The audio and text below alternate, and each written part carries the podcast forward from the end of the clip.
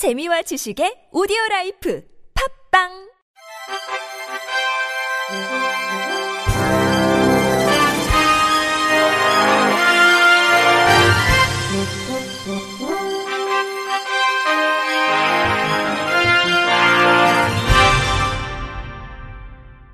청취자 여러분 안녕하십니까? 7월 28일 화요일 KBS 뉴스입니다. 서울시가 정부의 기초생활수급 자격에서 탈락한 복지 사각지대 저소득 취약계층에게 생계비 등을 지원하는 서울형 기초보장 수령 문턱을 대폭 낮춥니다. 서울시는 서울형 기초보장의 만 75세 이상 노인에 대한 부양 의무자 기준을 다음 달부터 폐지한다고 어제 밝혔습니다. 서울형 기초보장제도는 생활은 어려우나 부양 의무자 등 법정 기준이 맞지 않아 정부의 기초보장제도 지원 대상이 되지 못한 비수급 빈곤층을 대상으로 서울시가 생계 및 해산 장제급여 등을 지원하는 제도입니다. 서울형 기초보장 대상자 선정 기준 비교표를 살펴보면 부양의무자 기준 폐지 전에는 대상자의 소득과 재산 부양의무자 소득과 재산 등 3개의 기준을 모두 충족해야 했습니다. 이번 기준 폐지를 통해 대상자의 소득과 재산 등 두 개의 기준만 충족하면 서울시의 지원을 받게 됩니다. 다만 부양의무자 가구 소득이 연 1억 원 이상이거나 9억 원 이상의 재산이 있는 경우에는 부양의무자 기준이 적용됩니다. 서울시는 올해 만 75세 이상 노인을 시작으로 내년에는 만 70세 이상, 2022년에는 만 65세 이상 모든 노인에 대한 부양 의무자 기준을 단계적으로 폐지합니다. 국회 문화체육관광위원회 소속 미래통합당 김혜지 의원이 어제 문화체육관광위원회 전체 회의에서 박양우 문화체육관광부 장관을 향해 장애예술인 지원법은 형식과 구호에 그치는 유명무실한 제도로 전락되지 않도록 신경 써달라고 주문했습니다. 장애예술인 지원법은 지난 5월 20일 20대 국회 마지막 본회의에서 통과돼 오는 12월 10일부터 시행될 예정입니다. 주요 내용은 장애예술인의 문화예술 활동을 촉진하고 삶의 질 향상에 이바지하는 것을 목적으로 장애예술인들의 문화예술 활동 실태조사 및 지원 계획 수립, 창작 활동 지원, 작품 발표 기회 확대, 고용 지원, 문화시설 접근성 제고 및 필요한 예산 확보 등입니다. 김 의원은 그동안 장애예술인들은 공연장 등 문화시설에 접근하기 어렵고 창작 연습 공간과 작품 발표 기회의 부족 등으로 열악한 환경에서 활동해왔다며 장애예술인 지원법 제정으로 창작 환경이 개선되고 작품 활동 기회가 확대될 수 있는 계기가 마련된 것은 참으로 다행스럽게 생각한다고 말문을 열었습니다.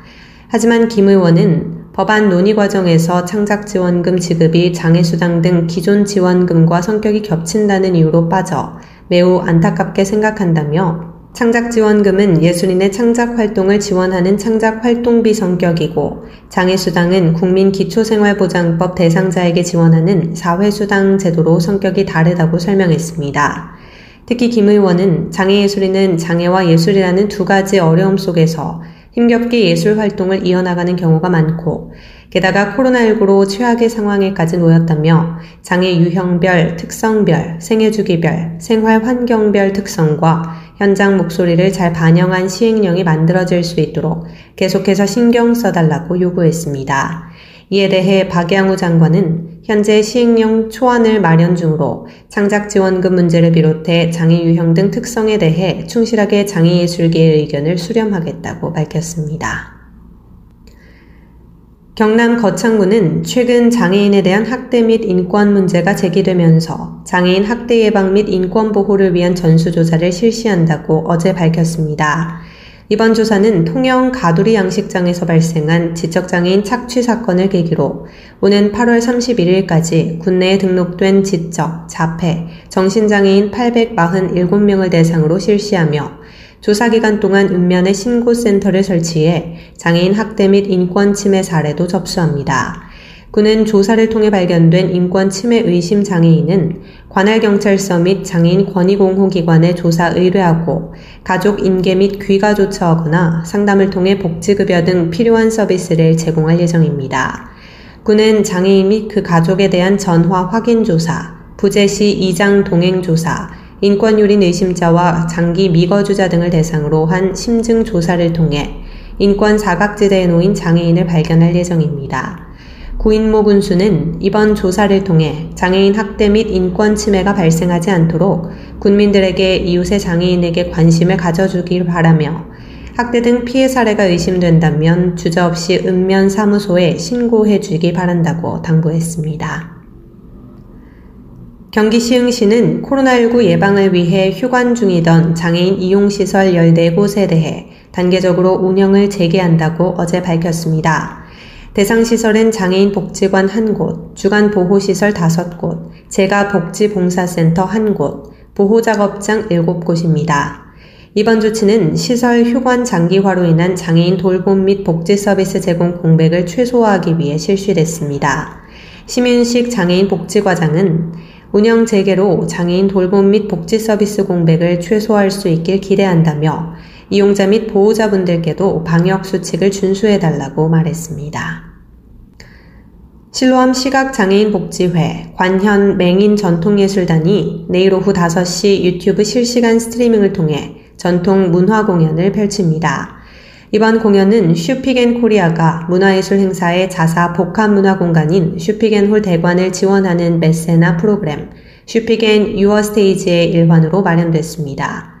공연은 세종대왕이 사랑한 궁중악사 관현맹인을 주제로 11명의 관현맹인 전통예술단, 22명의 호산나 베스트 중창단 등 총 33명의 단원들이 건곤, 감리, 타악 합주부터 생황, 독주, 풍향, 아름다운 나라 등을 선보일 예정입니다. 관현 맹인전통예술단 최동익 단장은 코로나19의 여파로 많은 이들이 우울감을 호소하고 있다며 시각장애인 연주자들이 전하는 언택트 공연을 통해 코로나19로 어려움을 겪는 분들에게 작지만 큰 위로가 되길 바란다고 이야기를 전했습니다. 내일 열리는 공연은 슈피겐 코리아 유튜브 채널을 통해 시청할 수 있습니다. 삼성전자가 지난 5월 방송통신위원회에 2020년 시청각 장애인용 TV 보급 사업 공급자로 선정돼 이번 주부터 본격적인 공급을 시작했다고 밝혔습니다. 이 사업 계획에 따라 시청자 미디어 재단이 소득 수준과 장애 정도 등을 고려해 우선 보급 대상자를 선정하고 삼성전자가 시청각 장애인용 TV 15,000대를 올해 말까지 공급합니다. 이번에 선정된 TV는 40평 FHD 스마트 TV로 기존 대비 더욱 향상된 접근성 기능들을 대거 탑재했습니다. 유현서 실로암 시각장애인 복지관 평생교육팀장은 실제 제품을 사용해보고 라디오로 접하는 콘텐츠와 TV를 통해 접하는 콘텐츠는 확연히 다르다며 접근성 기능이 강화된 삼성 TV를 통해 보는 즐거움을 알게 됐다고 말했습니다. 천강욱 삼성전자 부사장은 삼성전자는 정보 불균형을 해소하기 위해 TV에 적용되는 접근성 향상 기능을 지속적으로 개발해 왔다며 삼성전자의 기술력으로 시청각 장애인들에게 도움이 되는 뜻깊은 사업에 참여할 수 있어 기쁘다고 말했습니다. 끝으로 날씨입니다. 내일은 전국이 흐리고 비가 내리겠습니다. 남해안과 동해안 지역은 내일 늦은 오후에, 남부지방은 내일 저녁에 비가 그치겠습니다. 예상 강수량은 충청도와 전북, 경북 북부 지역은 50에서 150mm, 경기 남부와 강원 남부, 전남, 경북 남부, 경남 내륙은 30에서 80mm, 서울과 경기 북부, 강원 북부, 경남 해안, 제주도 산지, 울릉도 독도 지역은 10에서 50mm가 내리겠습니다. 내일 아침 최저 기온은 20도에서 24도, 낮 최고 기온은 23도에서 30도가 되겠습니다. 바다의 물결은 서해와 남해, 동해 앞바다 모두 0.5에서 1m로 일겠습니다. 이상으로 7월 28일 화요일 KBS 뉴스를 마칩니다. 지금까지 제작의 권순철, 진행의 조소혜였습니다. 고맙습니다. KBIC.